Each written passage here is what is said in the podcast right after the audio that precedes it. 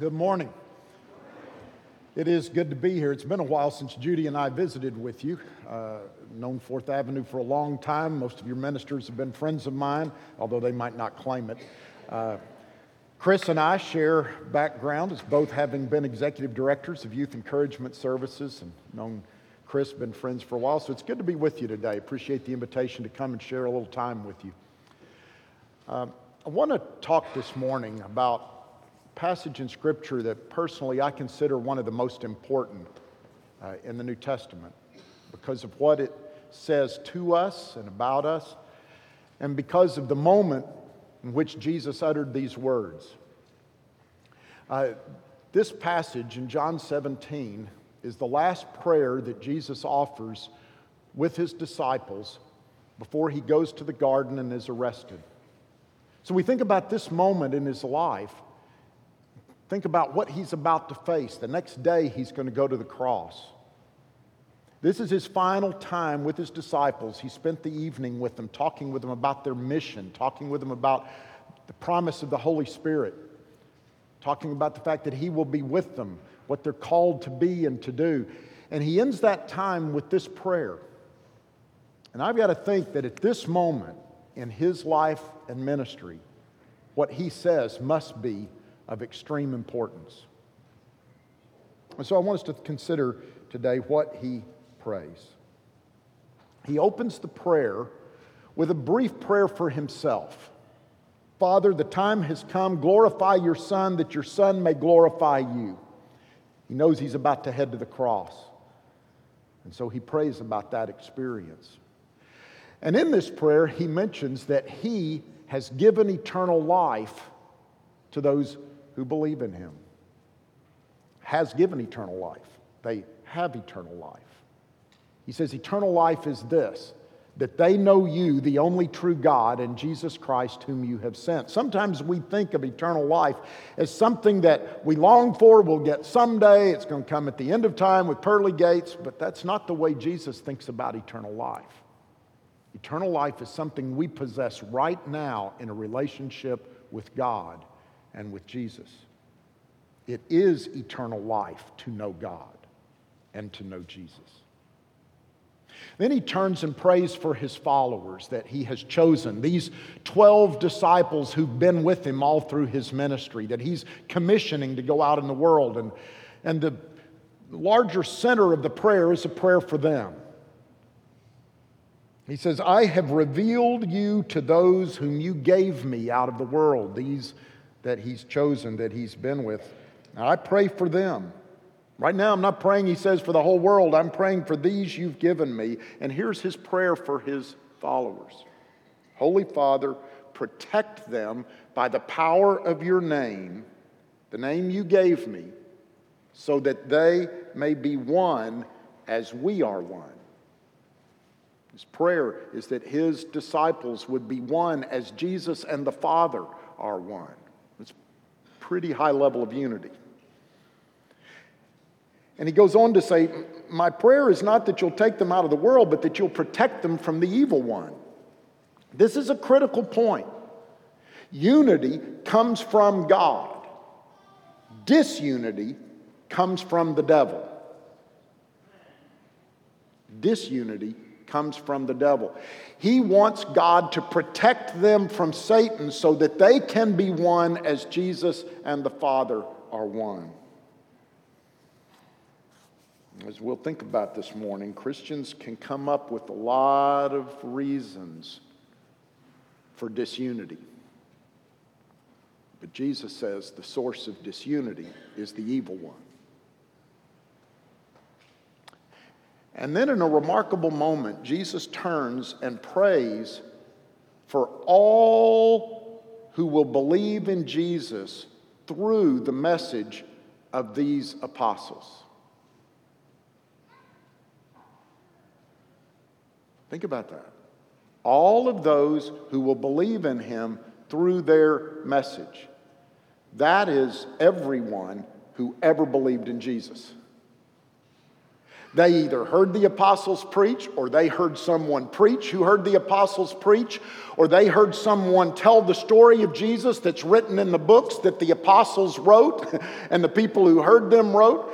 There isn't any of us in this room who believe in Jesus, or anyone in any of the churches in this city, or anyone in any of the churches in the world who've ever believed in Jesus, who can't trace their faith to the message that the apostles preached. They're the ones who took the story of Jesus to the world. And all of us since then believe because we've either heard or read the message that they preached. That means in this moment, the night before he goes to the cross, Jesus prays for you and me. He prays for you and for me. You know, one of the struggles we sometimes have in reading our Bibles is we're reading documents that were written to people a long time ago and trying to figure out how to apply them to today. And every now and then we run into those really strange questions like, what do we do with veil wearing? You know. And so we recognize sometimes, sometimes it's obvious, sometimes there are passages where Paul tells Timothy to bring him his coat. I don't know what to do with that. I can't bring Paul his coat. It's obviously written to somebody a long time ago. But we've learned that the message of Scripture, the real heart of it, applies across the centuries to believers everywhere.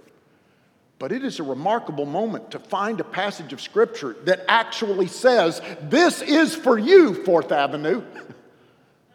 This is for you, Christians in Nashville. This is for you, Christians in America, in Europe, in South America, in the Middle East, everywhere. This passage is directly spoken by Jesus for you. It's his prayer for you. I think we need to pay attention to this prayer. And here's Jesus' prayer for us, brothers and sisters. The prayer of Jesus for us today. I ask for those who will believe in me through their word, that they may all be one, just as you, Father, are in me, and I, Jesus says, am in you, that they may also be in us, so that the world may believe that you have sent me. The glory that you have given to me, I have given to them, that they may be one even as we are one. I in them, you in me, that they may become perfectly one, so that the world may know that you sent me and have loved them even as you have loved me. That's Jesus' prayer for all of us who are his followers. His final prayer for his followers is not for our success or our health or our safety or our happiness. His final prayer for us is for our unity. He prays that we would be one just as Jesus and the Father are one. That the love that God has for Jesus will be in us. And that Jesus will be in us. But I want you to look at a ten-mile stretch from downtown Nashville, right down Franklin Road, to the edge of Nashville in Brentwood. Judy and I live right about the start of this ten-mile stretch, and just a few blocks from our house is the Capitol Hill First Baptist Church. And then you pass Christ Church Episcopal and First Lutheran and African Methodist Episcopal Church, the Ethos Church, the Church at Avenue South, our church, the Woodmont Hills Church of Christ, Coffers Chapel, Free Will Baptist Church, Glen Levin Presbyterian, First Presbyterian, Judson Baptist, Holy Trinity Greek Orthodox Church, Our Savior Lutheran, Brentwood Hills Church of Christ, Oak Hill Assembly of God, Advent Episcopal, Korean Presbyterian. That's just one street in Nashville. You could do that all over the city. You could do it right here in downtown Franklin. You could stand on the front steps of this church and Probably hit a half a dozen churches with a rock.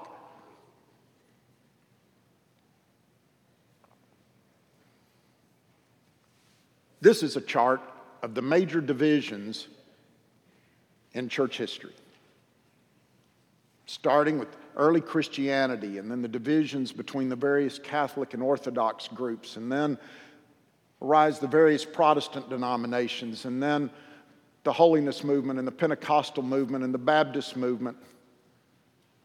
Down there in the middle at the bottom, disciples slash Christians, that's us. What we call the Restoration Movement. Those are just the major divisions. That doesn't count all the different kinds of Baptists, Free Will Baptist, uh, Primitive Baptist, Southern Baptist, American Baptist. Yeah. Doesn't count all the different kinds of Presbyterians and Reformed and Calvinist groups. They're just in one label there.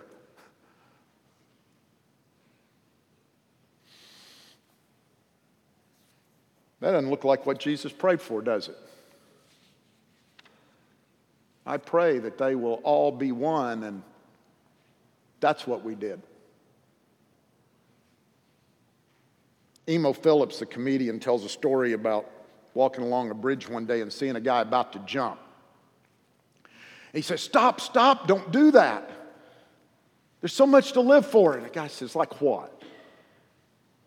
And Emo stops and thinks for a minute. He says, well, are you religious or an atheist? He said, I'm religious. Emo said, me too. He said, uh, are you uh, Christian or Buddhist? He said, I'm Christian. Emo said, me too. Emo said, uh, are, are you Episcopalian or Baptist or what? He says, I'm Baptist. Emo says, me too. He says, are you Baptist Church of God or Baptist Church of the Lord? He said, I'm Baptist Church of God. Emo said, me too. Are you Original Baptist Church of God or Reformed Baptist Church of God? He says, I'm Reformed Baptist Church of God. Emo says, me too. He says, are you Reformed Baptist Church of God Reformation of eighteen seventy-nine or Reformed Baptist Church of God Reformation of nineteen fifteen? He said, I'm Reformed Baptist Church of God Reformation of nineteen fifteen. And Emo said, die, heretic scum, and I pushed him off.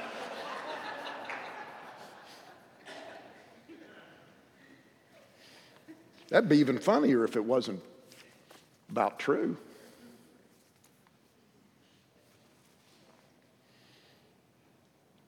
I mentioned that we come out of that group called the Disciples or Christians, the Restoration Movement. One of the founders of this movement that produced us was a man named Thomas Campbell.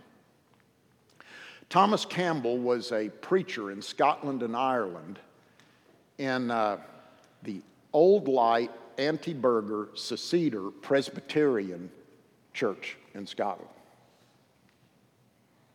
You know, Christians in Europe had divided between, you know, Protestants and Catholics, and the Protestants had divided, and the Presbyterian Church of Scotland came out of that, and then the Presbyterians there divided between the seceders and the non-seceders, and between the burgers and the anti-burgers, and then between the old lights and the new lights, and you know, trust me, you don't even want to know what all those things are about.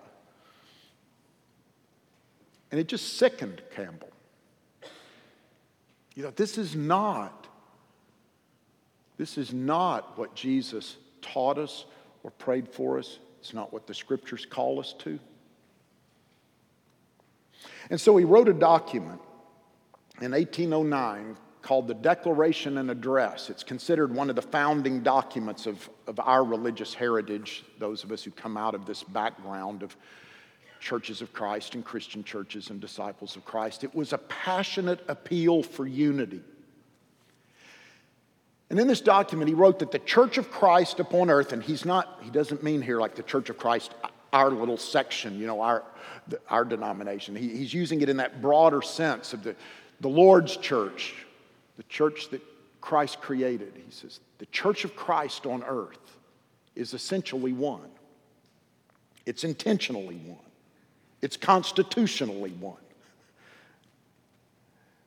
He's covering just about every way possible. In our essence, we're supposed to be one. It was his intent that we would be one. The scriptures serve almost like a constitutional document telling us we're one, and still we're not. He says the church consists of all of those in every place that profess their faith in Christ and their obedience to him. And then he went on to write, Because of this, Christians should consider each other as the precious saints of God. They should love each other as brethren, children of the same family and father, temples of the same spirit, members of the same body, subjects of the same grace, objects of the same divine love, bought with the same price, joint heirs of the same inheritance, whom God hath thus joined together, no man should put asunder.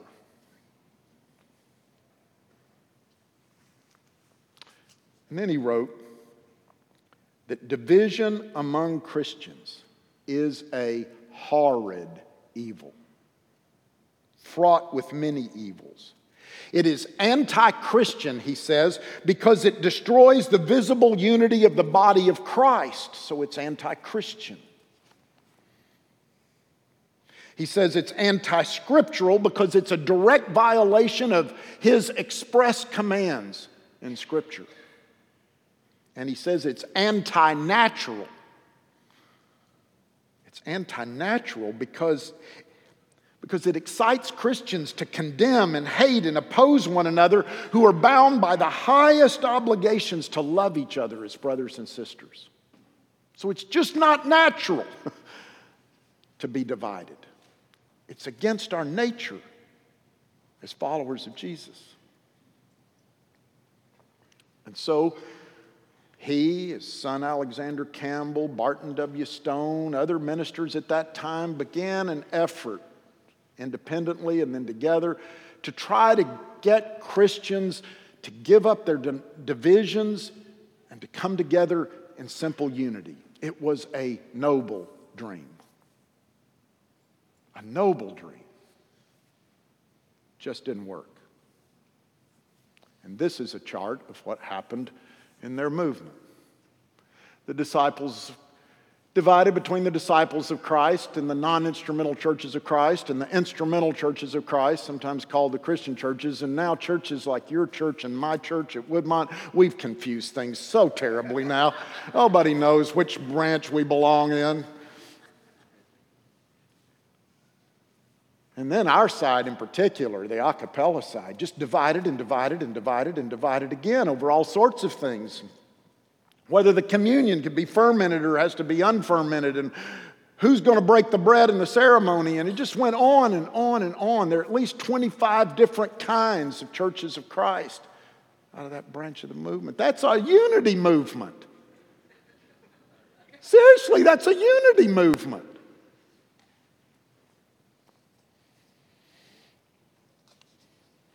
Saw a cartoon one time. This cartoon is of a teacher in class talking about the history of Christian movements through history, and then he, you probably can't read that little print there, but it says, so this is where our movement came along and finally got the Bible right.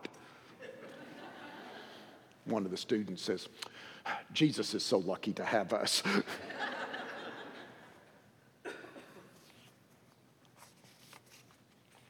Doesn't look like what Jesus prayed, does it? Jesus prayed that God will make us one, but, but we've struggled with disunity.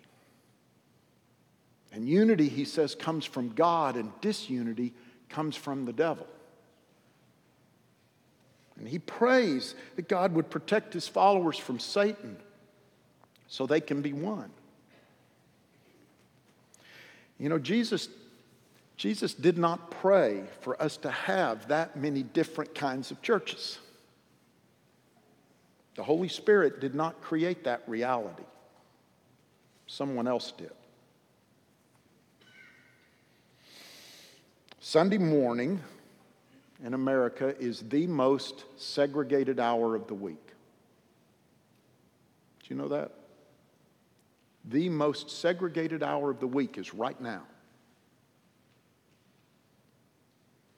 But Jesus didn't pray that we would have white churches and black churches and Hispanic churches, Korean churches. The Holy Spirit didn't create that reality. Somebody else did. Jesus did not pray for churches to divide over how we take communion or instrumental music or Sunday school classes or premillennialism or contemporary versus traditional music or or on and on and on the list goes. The Holy Spirit didn't create that reality. Somebody else did. And right now in America, you know, you've heard that we're in one of the most divided periods as a country that we've been in in a long time. But that's also true in the church. Right now in America, Republicans think Democrats can't be Christians, and Democrats think Republicans can't be Christians. And politics has created a war in church all across America. Ministers are being threatened, physically threatened. Elders are being openly insulted in churches. I know one church where the elders got up to make an announcement on some subject. I don't know that it really matters, probably public health related. And a man stood up in the church and angrily shouted, "You're a coward, you're a coward, you're a coward, you're a coward, and you're a coward." That didn't come from the Holy Spirit. It came from someone else.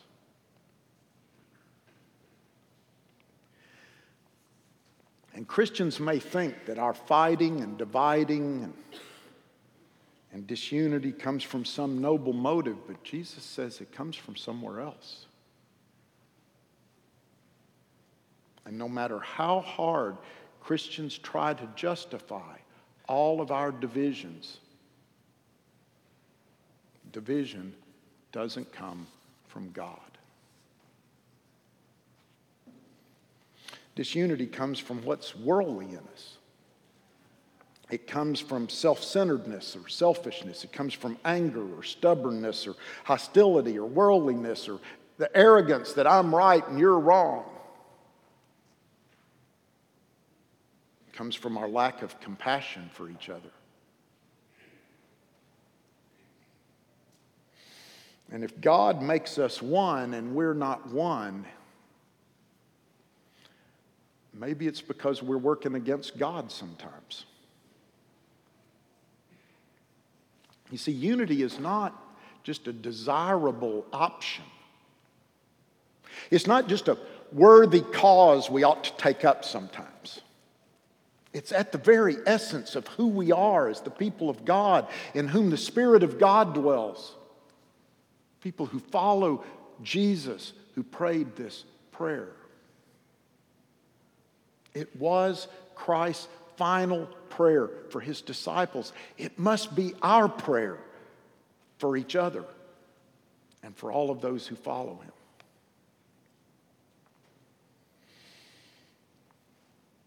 And we must live in unity, he says, not because it feels good or blesses us, but so the world will know.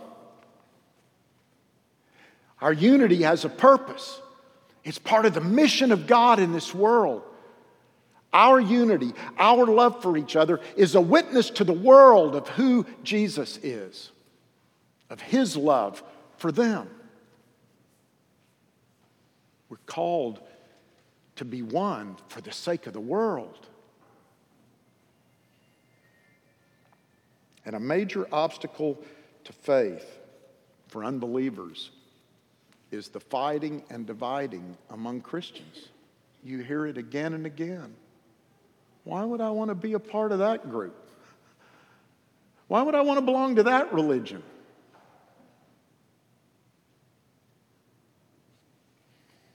Our angry, ugly Facebook posts are not drawing people to Jesus.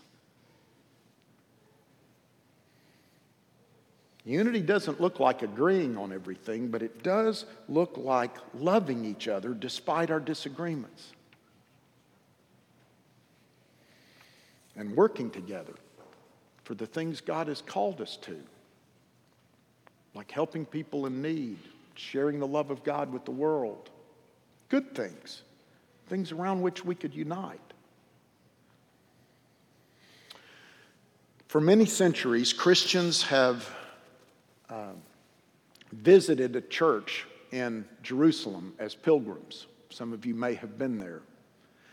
The, uh, the West, the Roman Catholics and Protestants have typically called it the Church of the Holy Sepulchre, the Holy Tomb. I, I like the name of that they call it in the Eastern churches. They call it the Church of the Resurrection. It's an important thing. It's not the tomb. It's what happened in the tomb. You know. And uh, and for centuries, Christians have come to this place. It was first built by Queen Helena, the mother of the Emperor Constantine. It was later destroyed by earthquakes and fire. Most of what you see now is a reconstruction during the Crusader era, not nearly as beautiful as it used to be. Uh, and over time, uh, the church has been carved up in rivalries between various religious groups. Most of the church is controlled by the Greek Orthodox. There's a section of it that's controlled by the Roman Catholics over the place where they say Jesus was nailed to the cross. Another section the Armenians have where they say his garments were divided. Another section belongs to the Coptics from Egypt. Another section to the Syrian Orthodox Church. Do you even know there was a Syrian Christian church in Syria? One of the oldest in the world. And finally, there's a little place up on the roof that belongs to the Ethiopians. It's the only place the Ethiopian church could get. So they have a little chapel on the roof.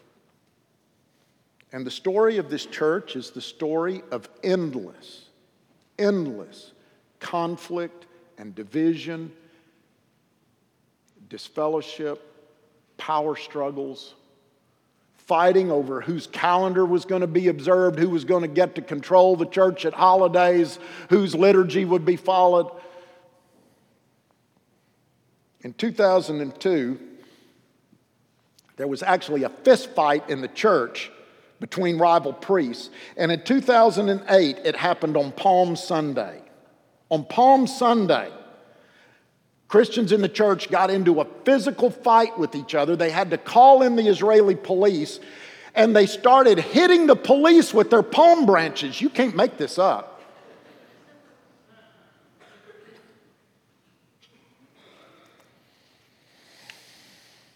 More than a century ago, they tried to find a solution to this, and they reached an agreement that they called the status quo. Whatever part of the church you controlled at that moment, that was yours. And they kind of declared a peace, a truce, and they took the keys to the Church of the Resurrection and gave it to a Muslim family in Jerusalem that was independent of all of these conflicts. And every day, this Muslim family faithfully comes and unlocks the door to the central place of pilgrimage in the Christian faith, because Christians can't trust each other. And when they, when they froze everything in place, there was a little wooden ladder up above the door of the church. That ladder's been there for a hundred years. A constant, a constant memorial to divisions among Christians over the door of the central monument of the Christian faith, the empty tomb. And I wonder, I wonder if the story of that ladder doesn't have something to do with why so many people do not believe the story of the tomb. And brothers and sisters, there are way too many ladder stories all across the world. Jesus prayed that we would be one so that the world would know his love. That's the call to us this morning, brothers and sisters, to be a people of unity. Unity with each other in this room. Unity with those followers of Jesus and the churches scattered all around us and all around the world. I have no illusions that it's easy. Trying to get Episcopalians and Pentecostals to worship together is not easy. But maybe it's not so much about the way we worship. Maybe it's more about how we love each other and join together to do things that God has called us to do. And being patient with each other when we do things differently. We often complain that God hasn't answered some of our prayers. It seems to me that maybe in this case we haven't answered one of Jesus' prayers. And so I encourage us today to repent of anything that has caused disunity among us. For us to join together with followers of Jesus all over the world to say, God, Jesus, we're sorry we haven't been what you called us to be. And let's commit ourselves to be what he has called us to be. To be a people of love who share a message of love so that all the world will know God's love. I'd like to close by praying over us this morning the prayer that Jesus prayed. And then we'll sing a simple song that declares they'll know we are Christians by our love. Let's pray. Father, we ask today that all who believe in Jesus may be one, just as you, Father, are in Jesus and Jesus is in you, that we may all be in you, so that the world may believe that you sent Jesus. We have received the glory that Jesus gave to his followers, that we may be one, even as you and Jesus are one.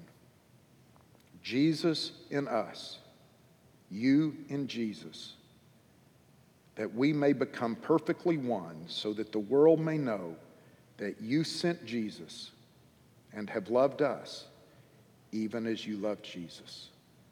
And the people say, amen.